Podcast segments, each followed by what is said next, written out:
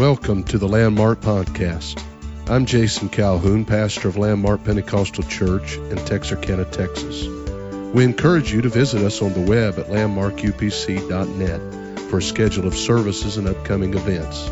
We pray that you are blessed by the message today. Thank you again for listening.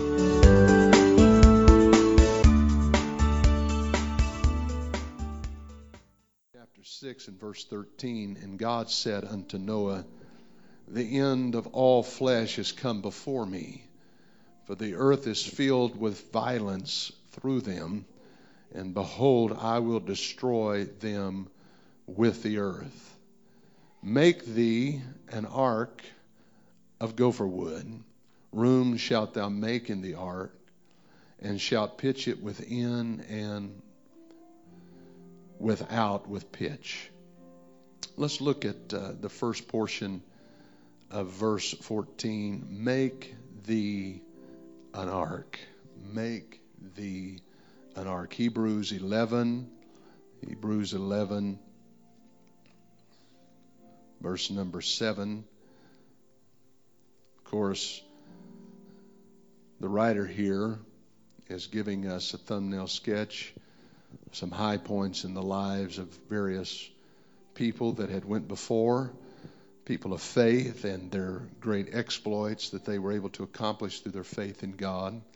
And he says in verse 7 By faith, Noah, being warned of God of the things not seen as yet, moved with fear, prepared an ark to the saving of his house. Prepared an ark for the saving or to the saving of his house. I just want to preach by the help of the Lord building an ark. I know that's simple. I know that's uh, pretty basic here this morning as a title, but uh, hopefully the Lord will speak through this message today to somebody's heart and life. Encourage you, strengthen you, and help you through His Word. Build an ark. Praise God. Would you lift up your voice with me and let's pray together right now? Jesus, I'm asking you to touch people's souls, hearts here this morning. You're able to speak in a way that only you can speak to that particular area of a man's heart. Only you can reach and touch the spirit of a person.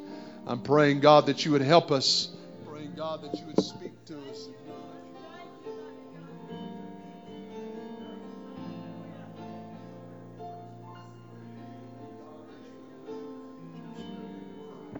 That your perfect will would be done in this service today. We thank you and praise you for it. In Jesus' name. Everybody say, In Jesus' name. You may be seated.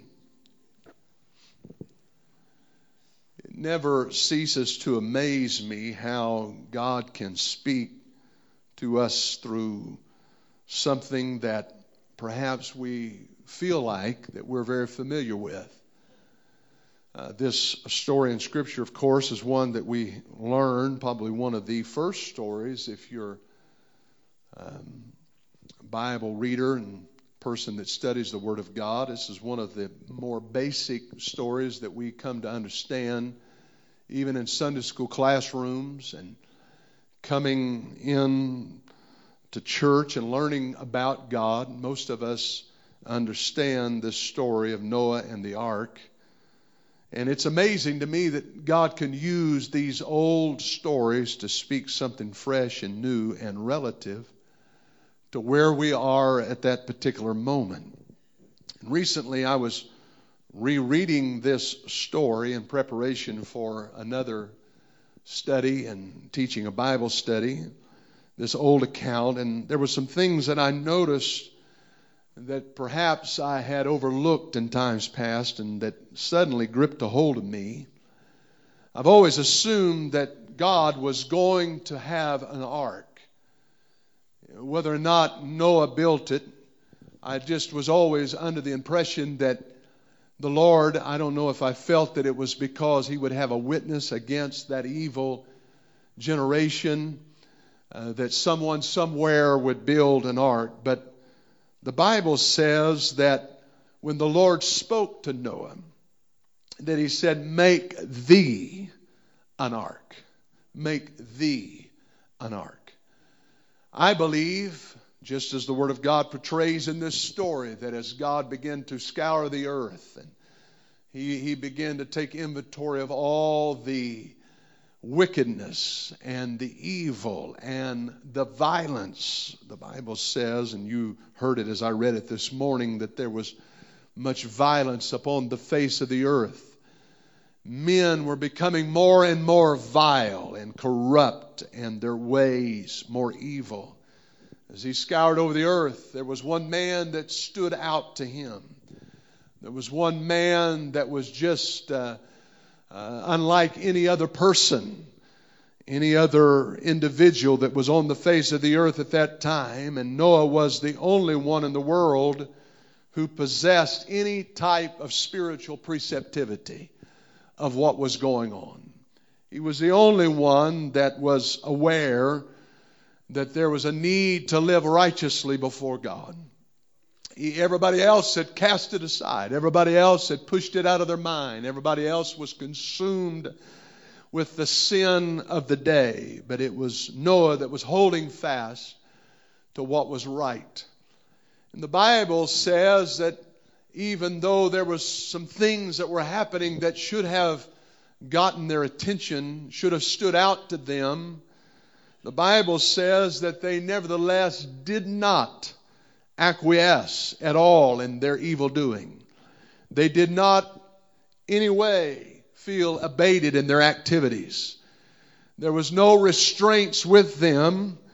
The Bible said in Luke 17, Jesus describing the spiritual conditions of that day, said they did eat, they drank, they married wives, and they were given in marriage until the day Noah entered into the ark.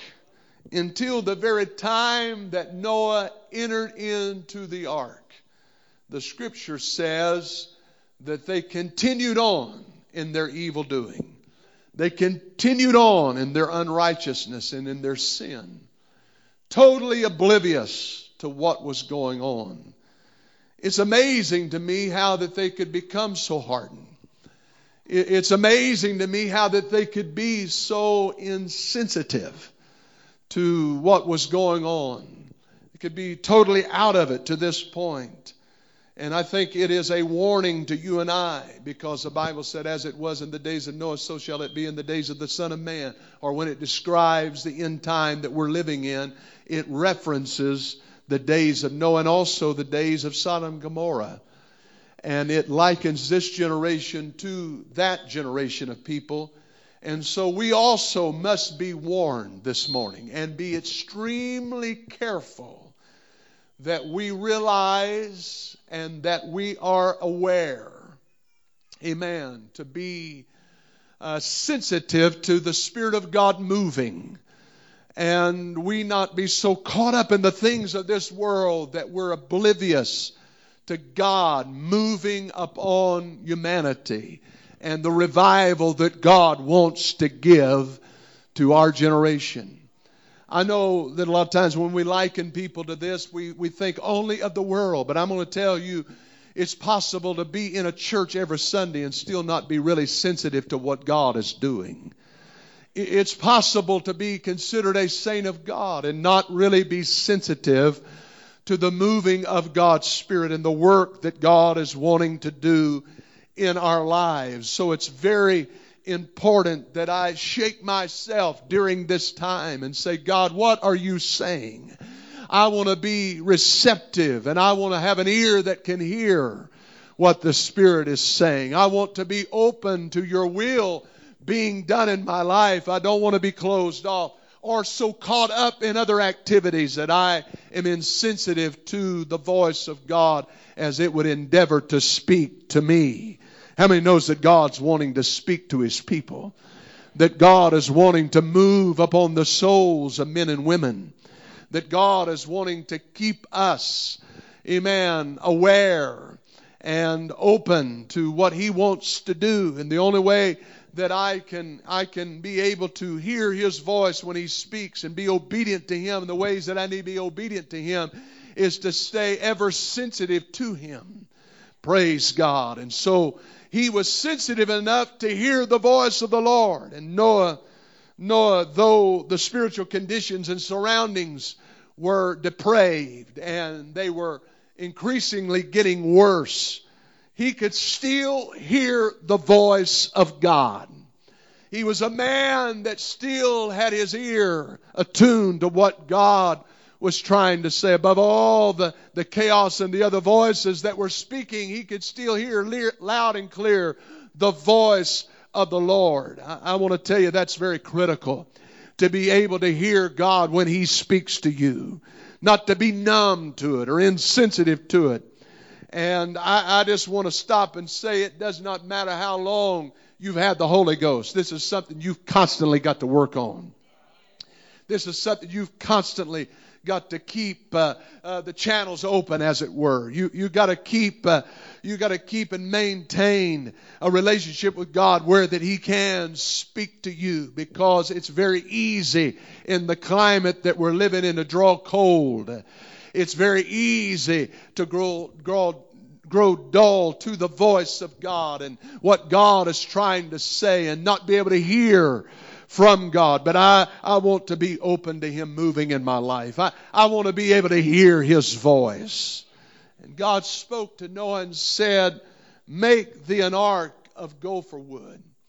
And the Bible says that Noah, without any reservation, without any thought for something else or without any excuse. I don't find any argument here. I don't find any uh, anything that Noah raises before God as perhaps an excuse or trying to get out of the command of God. But in fact, he immediately sets out to be obedient to the voice of the Lord that spoke to him to build an ark. And so I, I want to preach to you today that I see four, at least four consecrations that Noah makes in this story that stands out to me that helped him to build the ark. Before he could ever build an ark, before he could ever have salvation for himself and for his family, the only way that he would be saved from the impending judgment that was to come, the only way that he could escape this ravaging flood that would destroy all of mankind and every living thing upon the face of the earth and earth itself, the scripture says that he had to make these four consecrations. Number one, Noah had to consecrate his time. Noah had to consecrate his time to God. Uh, maybe you've always believed, as perhaps I kind of had this inclination, that ark building was really the only responsibility that Noah had after God gave him this command. It's very easy for us to assume that that's what he did every waking moment. Every day when he woke up until the time uh, that he retired for the evening, that all his responsibility was, and the only thing that he had to do was just to build an ark. He, he just cut wood and drove nails and built on the ark until the time that judgment came. But that is really not the way that it happened in this story. Because we know that Noah, just like you and I, had many other responsibilities. As you read this story, you understand that he had a family that he had to provide for, that he had to take care of. Uh, there was uh, monetary things that had to be dealt with. There was the upkeep of a home, no doubt, and uh, there was also food that had to be provided. And uh, so we understand that this man had some responsibilities that he had to take care of to provide for his family. And somebody says, well, why, how, how did he do that? And, and how did this take place? Well, we know that immediately after uh, vacating the ark that he built an altar and uh, he gave sacrifice. And then the scripture says that he planted a vineyard. And so we could we could surmise that before the flood that this is what Noah was was a vine dresser that he worked in a vineyard every day and that he had to keep up with that vineyard. And if you know and have studied anything about vineyards, you know that this was a responsibility. And uh, there was some things that that uh, had to be done. And uh, vines and vine dressing is, is something that is uh, very precocious at times, and something that is sensitive to the elements and pestilence and and other things that could come in and destroy the crop that he is prepared for. So he knows what it is to deal with all the stresses of that. He has the responsibility of this job, as it were, that he had to take care of and that he had to work in. And the responsibility of a family and upkeep, uh, maintaining a house, a home, or whatever it was that was his dwelling. All of these things they did not go away just because he was asked by the Lord to build an ark. Just because he was commanded of God to construct an ark did not mean that he didn't have food to provide for his table. Did not mean that there was not responsibilities on a daily basis. It did not mean that every day when the alarm went off that he didn't have to go out and take care of the chores and maybe animals that he had and and uh, maybe there was uh, a time every day, I'm sure that there was, that he pruned on the vineyard and gathered in the fruit of the vineyard and what have you. So, first thing that had to be done was uh, he had to dedicate some time to fulfill and make a priority out of the command of God upon his life. Noah, if you're going to be saved, out of this busy schedule that you have, you're still going to have to carve out some time for me. And you're going to have to build an ark. I know you're a busy man. I know that you have the weight and the responsibility and the burden of providing for a family. I know that there's all the things as a leader of your home that you have to take care of and be concerned with. And I know that Mrs. Noah wants you to fix on things around your home and, and there's responsibilities that, that you're going to have to care for on a daily basis. But every day you're going to have to make it a priority. You're going to have to spend some time building an ark because it may not happen today and it may not happen next week and it may not happen next year. But a day is coming and it's coming sooner than you think. And if you're not prepared for it, you're going to be caught unawares. And you're going to have to provide uh, for the saving not only of yourself, uh, but of your household. Amen. You're going to have to save uh, your family, Noah. And the way that you'll do that is by keeping yourself in a safe place. I just want to spend a little time preaching that this morning. He said, build thee an ark. And by building you an ark, you're also building your family an ark. I'm going to tell you, saying that God, by building you a prayer life, uh, by building you relationship with God, uh, by building yourself, uh, amen, an ability to come and have a relationship with God and His Word through hearing the preaching of the Word of God, by being faithful to the house of God, you're not only saving yourself, you're not only building yourself an ark, but you're giving your family an opportunity to be saved. You're giving your children an opportunity to be saved. You're giving your household an opportunity to be saved. Sometimes we get so concerned with, with all of that uh, and we think out out uh, uh, how it's going to be for, for, for others that we've been praying for that we want God to save. But I, I got a revelation in reading this story that the best thing that we can do for lost loved ones uh, is to build an ark uh, and to have a relationship with God ourselves. Uh, amen. The best thing you can do for that one that you've been praying for is to keep yourself prepared, to keep yourself sensitive, uh, to keep yourself right with God, to continue in your relationship with the Lord consistently. And by doing so, you'll not only save yourself, but you'll give them an opportunity to be saved. Oh, praise the Lord. But he had to prioritize. He had to set a precedent for everybody in his home that the most important thing around here is not the vineyard. The most important thing from now on in this house is not to make sure that everything here in the house is in working order and perfect, though that's important. Everything that we strive for and everything that we are as a family is pointed in one direction, and that is the ark has to be built. And so there's going to be a prioritizing of our energies and our efforts. And whatever has dominated our time before, if we have to cut out hobbies, if we have to cut down on overtime on the vineyard, whatever we have to do, we're going to make certain that the ark is built when judgment comes to this world.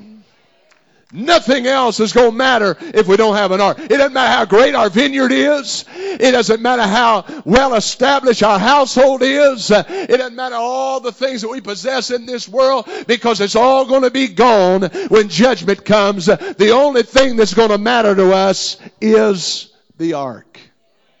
And so we got to make some priorities, kids. Uh, we got to build on this thing. We, we've got to construct this thing. We've got to do this above everything else. Uh, I'm going to tell you there's a lot of things in life that are important, but there's nothing more important uh, than your relationship with God and you building a relationship with God. There's nothing more important than you living for God and you serving the Lord. And I'm going to tell you if you're going to do it successfully, you're going to have to prioritize your life in such a way that chief above everything else is my relationship with God.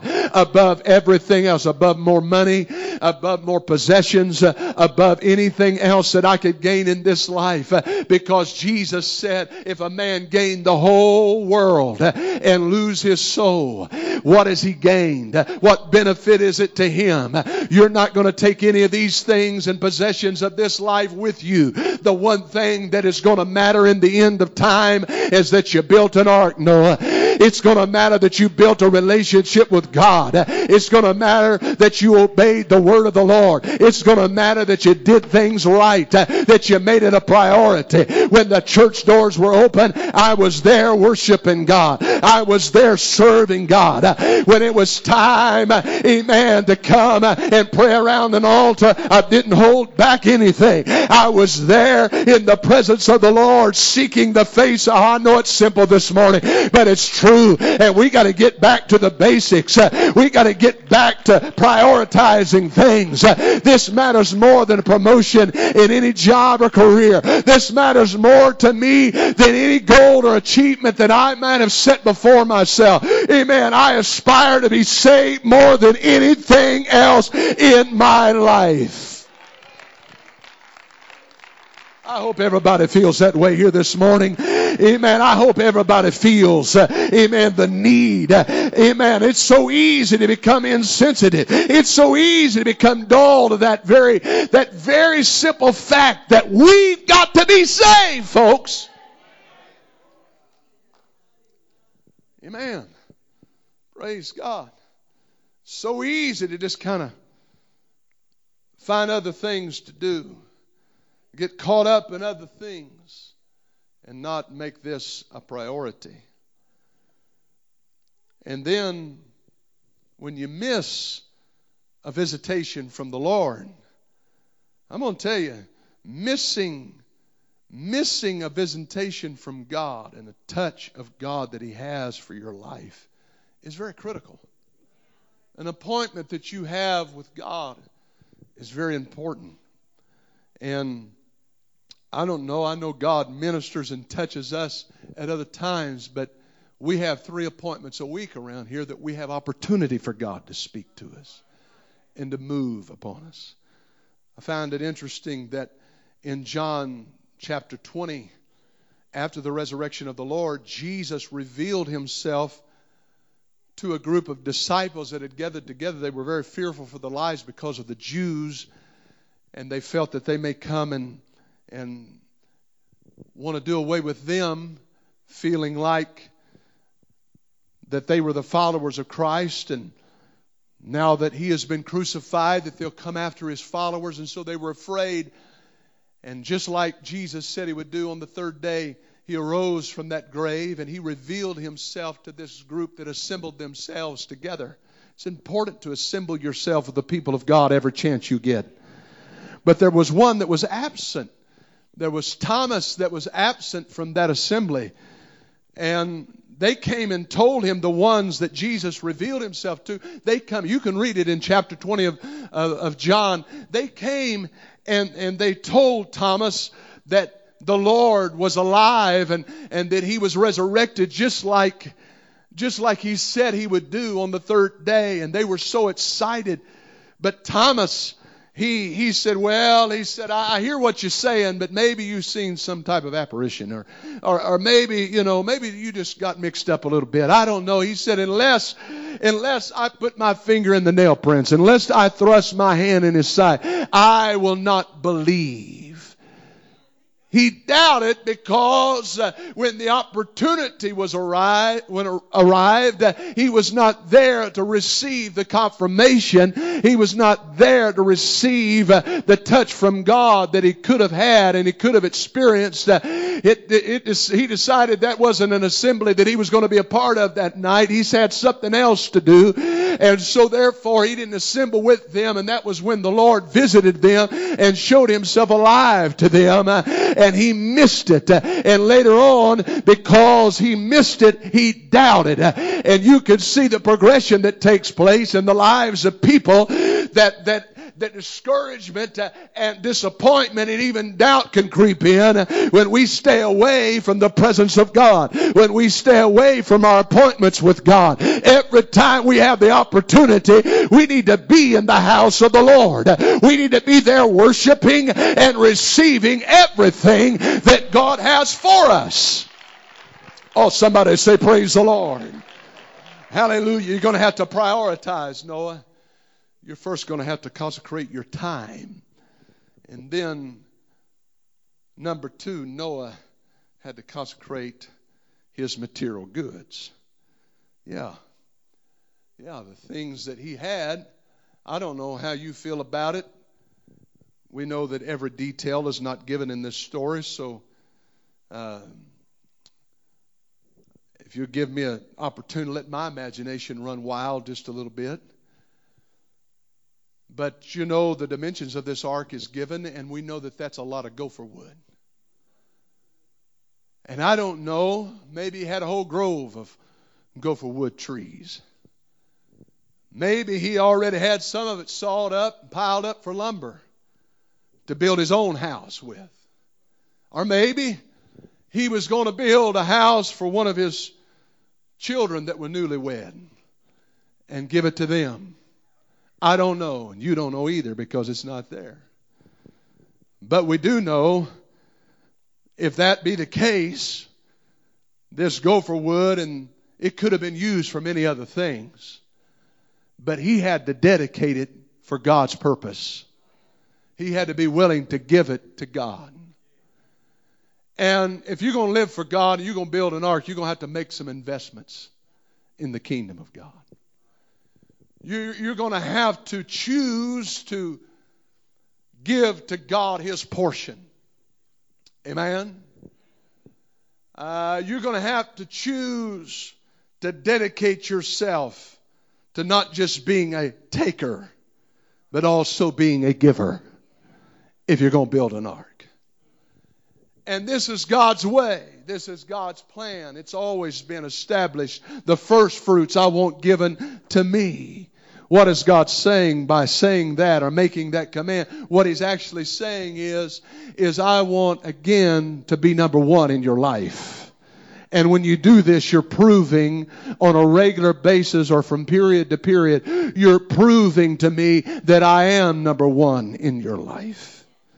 And there's a powerful thing that happens when we dedicate our monetary things and material goods to God. I remember when I was traveling and when we first began, we didn't start out with a nice, new, expensive rig, but it was one that you kind of had to pray for from destination to destination. You know what I mean? I can't tell you how many times out on I 40 or I 10 that I would just lay my hands on the hood. I didn't care who was watching because at this point in my life, it really didn't matter. Uh, they were going to be laughing if I was walking down the side of the road, too. So I just laid my hands on it and said, Lord, only you can get this thing to the destination. It's got way too many miles, and I hear knocking and, and screeching, and I hear all kinds of things going wrong. And I'm not a mechanic, and God knows I can't afford to hire one, so I just need you to provide for me. And, and uh, thankfully, we made it through and hobbled through those times by the help of the Lord and I give God the credit for it. But you know, it was easy in those days to say, God, uh, that's your truck, and that's your trailer, and everything I have is dedicated to you.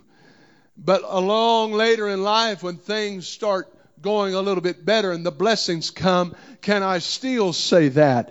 That God, all of the material goods that you have blessed me with, uh, they're still yours, God. I'm just a steward over them. And I dedicate all that I have to you. I'm not going to be tight fisted with what you've given me, but I am going to be a blessing and make an investment in the kingdom of God. He could have used it to build his own kingdom. He could have used gopher wood to build his own house. Uh, but he said, I'm going to use these material goods uh, to, to build up the kingdom of God. Uh, amen. I'm not going to forsake and do away with the vineyard. I'm still going to work there. I'm not going to let the house get dilapidated and fall down. I'm still going to spend some time doing that. It didn't say all the gopher wood had to be dedicated to building the ark. It just said that it had to be built out of gopher wood. Maybe there was much more gopher wood that he could use to build houses and he could use for equipment and to build a barn or whatever that was needed.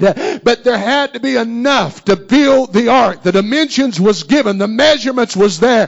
You use that gopher wood first of all to build my ark and I'll take care of your house. I'll take care and bless the vineyard. I'll take care of your life and your livelihood. I'll bless you in every way. I'm going to tell you every time you come down and place your tithe and offering in this pan. Amen. When we give you an opportunity to be blessed, you're rebuking the devourer in your life. It's an action that you're taking without saying a word that said, I rebuke you, devil. You can't have my blessing. You can't have the things God has for me. God is going to provide. God is going to make a way. And God is going to open the doors. You got to consecrate your material goods if you're going to build an ark. Number three, he had to submit himself to the plan of God. As I read this, I find the plan very explicit. It's not hidden, it's very clear. 450 feet long, 45 feet in height, 75 feet wide, three floors, one door, one plan, if you want to say it that way. This is how it's going to be done, Noah. Noah could have, I don't know. Obviously, this man had some building acumen.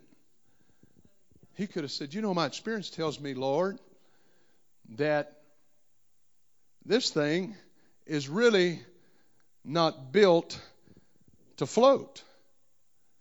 This thing is not built, you know. How am I going to talk Mrs. Noah into getting into this ark if I don't make her a little bit bigger bedroom? And more closet space. And you know how many pairs of shoes she has. Now I'm really getting off, aren't I?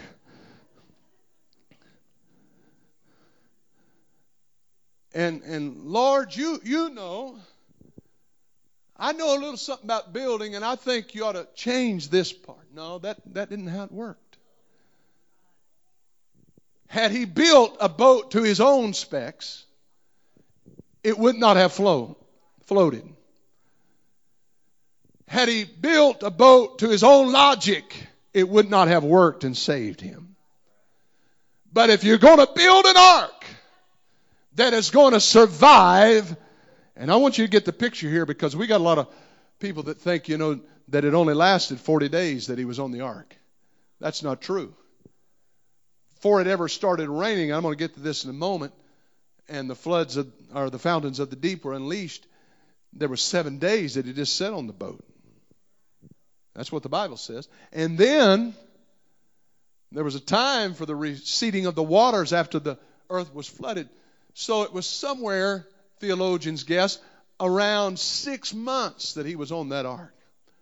Somebody say, shoo wee.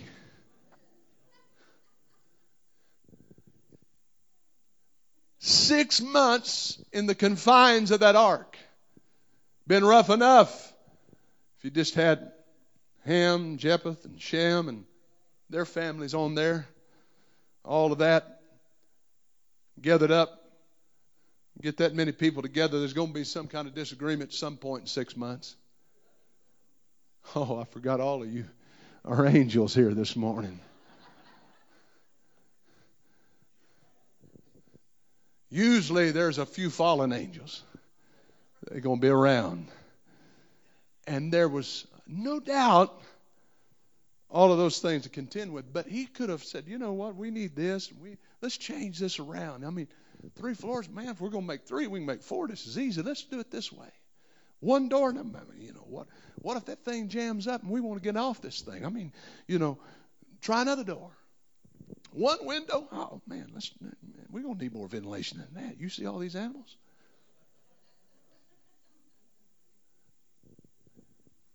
But it's just one plan. And he could not argue with God's plan and build an ark for the saving of his household at the same time. Amen. Now, when we read the scripture, the Bible really just talks about one plan in all the Word of God. It doesn't give us open for everybody's interpretation. It doesn't give us a, a big, broad thing here, but it gives us one plan. The Bible tells us that Nicodemus came to Jesus by night and said, We know that thou art a teacher sent from God. And he cut it off right there and he said, Listen, except a man be born again of water and of spirit, he cannot see the kingdom of God. And he said, Well, I, I, don't understand. You know, he tried to say, Well, that don't sound too logical to me. You know, how can a man be born when he's old? He said, Look here. He said, Unless he be born of the water and of the Spirit, he cannot enter the kingdom of heaven. Praise the Lord. Let's just make it clear. Except you're born again. You have to be born again. Praise the Lord. And then we, we understand that when those that were stirred up and convicted on the day of Pentecost in Acts chapter 2, the inaugural day of the church, everybody understands that that was when the church was established after Christ's ascension. He said, Tarry here in Jerusalem until you be endued with power from on high. I'm going to start something right here that's going to go around the world. And, and, and they were convicted when they saw that 120 come out of that upper room prayer meeting. And uh, they were speaking in other tongues as the Spirit of God gave them the utterance, and they were stirred and they were convicted. And, and the Bible says that, that they began to ask, uh, after Peter began to preach for a little while, they interrupted him and said, What shall we do to be saved? What do we do to get things right? Uh, what do we, what must we do? And he said, Repent uh, and be baptized, every one of you, in the name of Jesus Christ for the remission of sins, and ye shall receive the gift of the Holy Ghost. For this promise is unto you and to your children, and all that are far, even as many as the Lord our God shall call. So the message is good to everybody that God calls. The message is the same to everybody that God calls. Amen. Bible tells me that we must earnestly contend for the faith that was once, everybody say once, delivered to the saints. Bible tells me in Ephesians chapter 4 and verse 5, and we placed it up here behind this baptismal, that there is what? One Lord, one faith, and one baptism. How many gods? One God, one faith. How many baptisms? One baptism. There is a plan, Noah. You gotta follow the plan. You can't deviate from the plan. You gotta submit your will to the plan. You gotta open up your heart. Say, I'm not gonna debate. I'm not gonna struggle with this. I'm just gonna yield to it. I'm just gonna be obedient to it. This is the plan that you have to save me. Amen. I can't make everybody else do it, but as for me and my house, this is what we're gonna do. I'm gonna to save myself. I'm going to save myself as uh, Peter preached. I'm going to save myself from this untoward generation. An untoward generation, not toward anything, not committed to anything. Does that sort of describe our generation? They're not toward anything. You, it doesn't take much to get them to move off something else. Whatever the trend is, whatever the popular thing to do is, whatever, whatever the differences of opinions are, that's the way I'm going. That's the direction I'm headed. Oh, but he said you gotta save yourself. I'm gonna tell you there's nothing that matters more or should matter more to you than being saved. I wouldn't let any anybody talk me out of it. I wouldn't let anybody try to give me some sort of reason why it's not necessary. I would say, you know what? I can't answer for you, but I gotta save myself from this untaught generation. I gotta do it for myself. Praise the Lord. That's the reason Jesus said, Let the dead bury the dead. Come follow me. I'm calling you. I'm dealing with you. Praise God. Talking about consecration, it's got to be made to build an ark. Noah, last of all, had to consecrate and put his pride on an altar. That's right. You think about it. Building an ark. Bible said they built an ark because of things that were coming that they had not yet seen. Did I not read that to you this morning? Building an ark basically in a desert, arid climate. Now, you think that didn't draw some attention? You think that didn't stand out a little bit? Do you think that, that there wasn't some ridicule that was involved there? When Noah's children went to school, or grandkids, or whatever, went to school, said, huh, You know who this is? This is Noah's kids. You, you, you, you, you've been by there, haven't you? You've seen that big ark out there. Or big, they say it's going to flood. I don't even know what a flood is, but isn't that crazy? They could use all that to build them a house, Look what kind of house they could have built. They could have used that for other things, but look at there. Laughed and ridiculed and made fun and sneered. And uh, they just continued to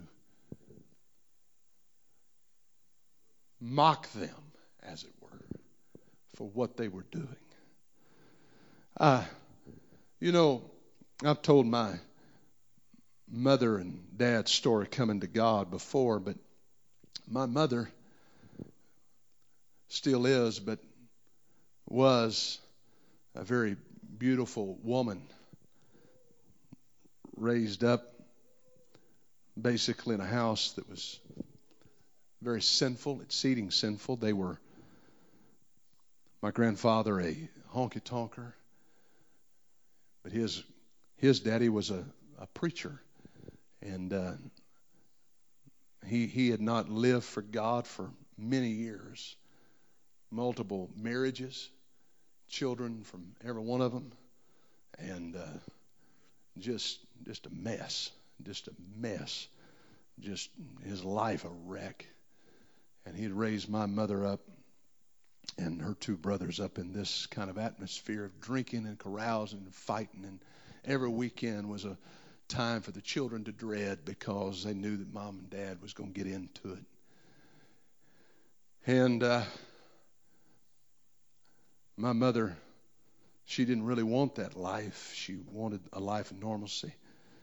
And uh, she grew up, and uh, I, I've had I'm not, I'm not just saying this. I've had many people that were, knew them during that time would say, "Your mother, man, she was a, she was a, a, a beautiful lady."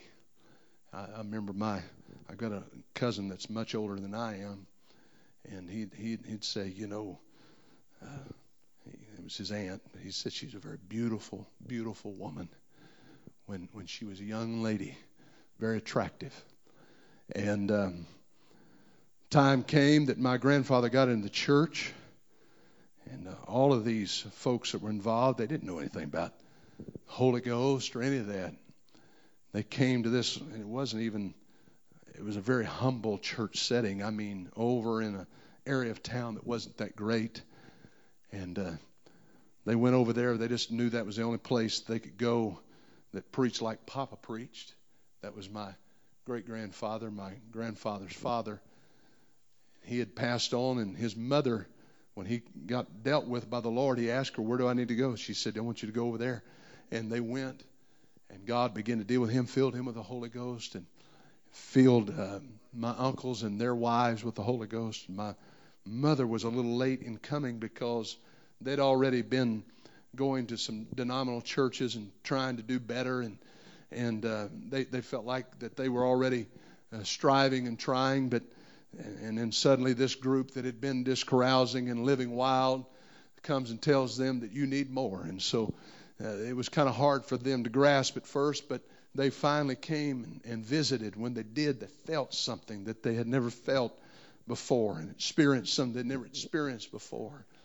And uh, my mother uh, began to live for God. My father, uh, it took him a little while. I think my I remember when I was just a little boy, she had a beauty shop and and it was in the it was in the back of the house there. It was set up. and people would come in there. It was uh, just a whole beauty parlor there, and and people drive up and come in there there at the back and and I remember it so well as as that she would work and there for three days. I remember her fasting one time. Uh, that my dad would come into the church and he would get the Holy Ghost, and I was just a little tyke. I was just a little boy, but I can. That's one of my earliest memories that I can remember. Uh, my mother fasting for my father, but she gave up the world and she gave up the things of the world and and she turned her back on all of that. And uh, I remember when I was coming up through grade school, uh, you know, uh, having friends and people that they didn't understand. I mean, you know, my mother was always premature gray, and and uh, and uh, now her hair's real extremely long, but then it was even uh, before she got a little bit older, it was even even longer. She was just maybe a little bit healthier, and it was longer, down almost dragging the ground. And she wore one of those Pentecostal buns up on her head, and and uh, I, I could see some of my friends the first time they'd come over, they'd kind of look at that. And I was like, what in the world is going on here with Calhoun and his mama? And uh, maybe because the way I was acting at school didn't really parallel with the way that what they were seeing there. I don't know, but uh, uh, she was just a godly woman. And I remember the, the spare times that I would bring somebody to church with me. Now, my mom, she doesn't do it much now, but used to, she was a shouter. She was a shouter, and and she would run the aisles, and and uh, and and she'd shout around, and and uh, when God would move upon her, you you didn't have to wonder if God was moving on her. I mean, you knew God was moving, something was moving, Amen. And I mean, she'd let out one of those hollers and start. Now, don't you do that unless God moves on you to do it. Make sure it's God that's doing this. You know, anytime you talk about these things, you got to make sure somebody's just not trying to emulate that. But this was her. This was authentic with her. This was right for her. And, and you could feel God in it. I mean, it was just one of those things you could feel God in. But I remember as a boy, kind of, oh, God. You know, just kind of, just thinking, oh, Lord. And that reminds me of this story an ark. What in the world are you talking about? An ark. Kids had come over and said, "Well, let's let's uh, let's, let's let's let's watch so and so." I don't watch so and so. What? They'd talk about the, the day the, the night before, all the things they'd been entertained with and what they was keeping up with and all that. And I said, What? You don't do that? No, I don't. I don't. No, don't have one of those. What? What are you talking about? I'm just telling you that if you're going to be saved, you got to be willing to relinquish your pride and it didn't matter to my mama. She had had all of that. She had been all of that. She had had all the all the things and the and the little uh, trinkets of the world, and she just wasn't interested in it no more.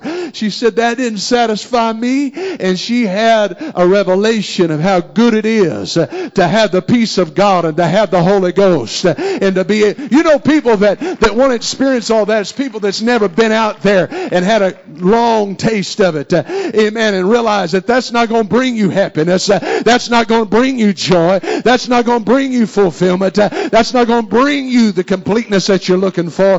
My mama said, I don't care who sees me. I don't care what they think about me. I'm still going to worship God. I'm still going to praise the Lord. Uh, and if I feel like shouting, bless your heart, I don't care how many friends you got lined up on the pew with you, I'll shout. Amen. I'm going to tell we need some folks in this day that can consecrate their pride on an altar and say, I want to be saved more than I want to be accepted by a world that doesn't even care about me in the first place. Amen. Praise God. She had to lay it down. Praise the Lord. Now, the scripture says, and I'm winding up here. I know it's been going for a while, but I, I, I feel this in my spirit. The Bible says, that the Lord dealt with them to get aboard that ark seven days before the rain. So the ridicule didn't stop. I mean, right up until the day, the Bible said in Luke 17, they just kept on doing what they'd been doing and even getting worse. And you know what? Noah didn't close that door. I imagine when he got on that ark and all those people coming by peeking in, laughing and mocking and having a high ho time, I imagine he would have loved to have shut the door. But it wasn't his to shut because the book of Revelation said that if a man shuts the door, a man can open it. But God can shut a door that no man can open and open a door that no man can shut. That's what it says. And so, seven days. And they're coming by. Hey, where's the rain, Noah? Oh man, look at this. Man, I don't even see a cloud in the sky. Poor old Noah just getting hot in there. All you could be doing, man, this would be a good day for you to go and do something else. But look, no, you got to be on the ark. Look at you. You've lost your mind, Noah. What are you doing? And they laughed and they mocked and they pointed their fingers. And I've always concentrated on what was outside the ark. When I've preached this, I've talked about those people finally when those flood came and they started clawing on the door and, and, and, and until until they clawed until blood was running down uh, the wood and, and on the door and, and they couldn't get it open and, and I, I've always focused on those that were lost but I just wondered what was going on inside that ark what was happening when that ark started floating. I, I don't think they were dull to the to the pain and, and to the agony and to the separation and to the death that was on the outside. I don't believe that they didn't have any feelings for that. But you know what? The Bible tells us uh, that when we get to heaven, He's going to wipe every tear from our eyes.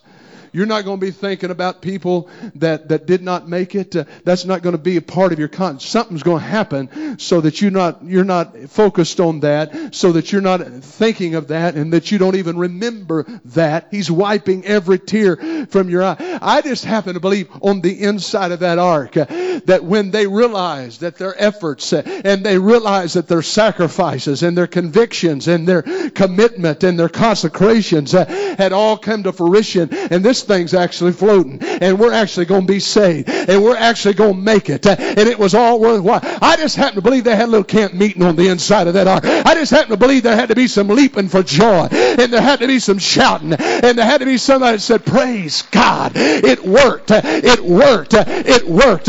I'm going to tell you, sir, if you make heaven, you're not going to have any thought for anything you had to give up on this earth. Man, if you make heaven, you're not going to be worried about one thing you lay on this altar or one thing you couldn't do on this earth. If you make heaven, you're going to be shouting the streets of gold saying, you know what? It was worth every sacrifice. It was worth everything that I gave up. It was worth everything that I laid on the altar just to know I'm saved. Why don't you stand with me right now? Let's lift up, lift up our hands and let's praise the Lord together.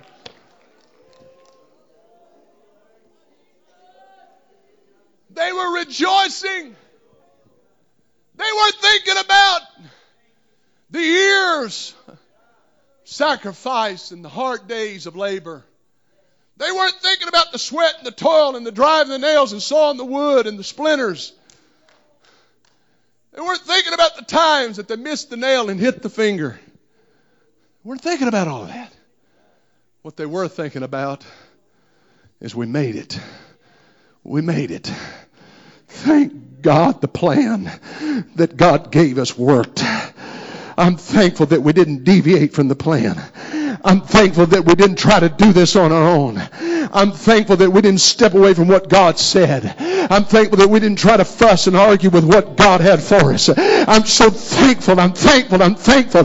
And when I looked around and when Noah looked over there and seen Japheth and he saw Shem and he saw Ham and, and he saw their wives and, and when Mrs. Noah looked over there and saw her sons, uh, she said, you know what? Uh, I'm so glad. Uh, I'm so glad that you stuck with it. I'm so glad that we built an ark. I'm so glad it was worth all the ridicule. It was worth all the pain of rejection. It was worth every bit of that just to know that we're going to be saved and our family's going to be saved and all is going to be all right. This serves an example to us. Serves as an example to us that it's going to be okay. Praise the Lord. Praise the Lord. I don't know why I'm saying this, but I just felt nudged to tell this. And I got in high school, I was rebellious, just like every other teenager goes through a stage of being rebellious. Our consecration was always this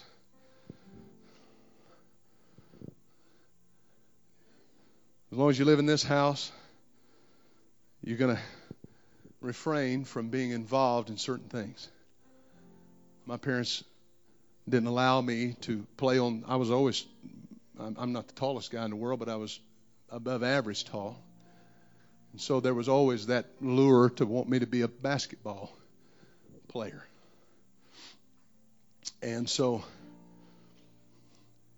of course, there was the recruitment. Come on, man. And I remember I came to the time when I could have just rebelled. Said, you know what? This is what I'm going to do, bless God. And I feel like my parents, in their wisdom, was saying it has to be your consecration too. Man, I suited up, and went, and I felt like a fish out of water. Wasn't that I couldn't play with them. Wasn't that I wasn't good enough. It's just that I had a nagging on the inside. This isn't right. This is wrong. I'm being rebellious. I'm standing against what's right. So I went from that and tried to join up with the wrestling bunch. And uh, I don't know if my mama done this just to help my pride to stay down there where it needs to be. But it's right there. It's in the newspaper. Jason Calhoun pinned in 37 seconds. Jason Calhoun lost first bracket. Why are you going to put that in a special place? Finally, I said, I'm done.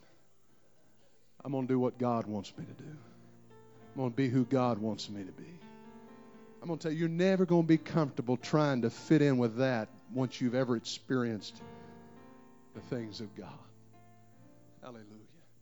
You got to put it on the altar and say, God, help me to build an ark.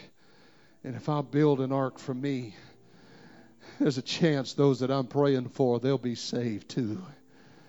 I'll never be able to see them saved capitulating to them but I got to build an ark. I wonder if there's somebody like to come. Maybe today you'd like to start building an ark, or maybe you'd like to continue the journey. Maybe this has reminded you of some things you need to do. Come on, is there somebody here in this house that say, I want, I want to myself consecrate some areas of my life that maybe I haven't totally surrendered, or maybe the enemy has tried to come and put his foot in. Hallelujah. And tried to stop the progress of me building an ark. God, I want to I want to continue on. I want to be faithful to you. I want to serve you. Hallelujah. Hallelujah. Hallelujah. Hallelujah. Thank you, Jesus. Thank you, Jesus. Oh, come on, let's yield to God. Let's pray like apostolics know how to pray.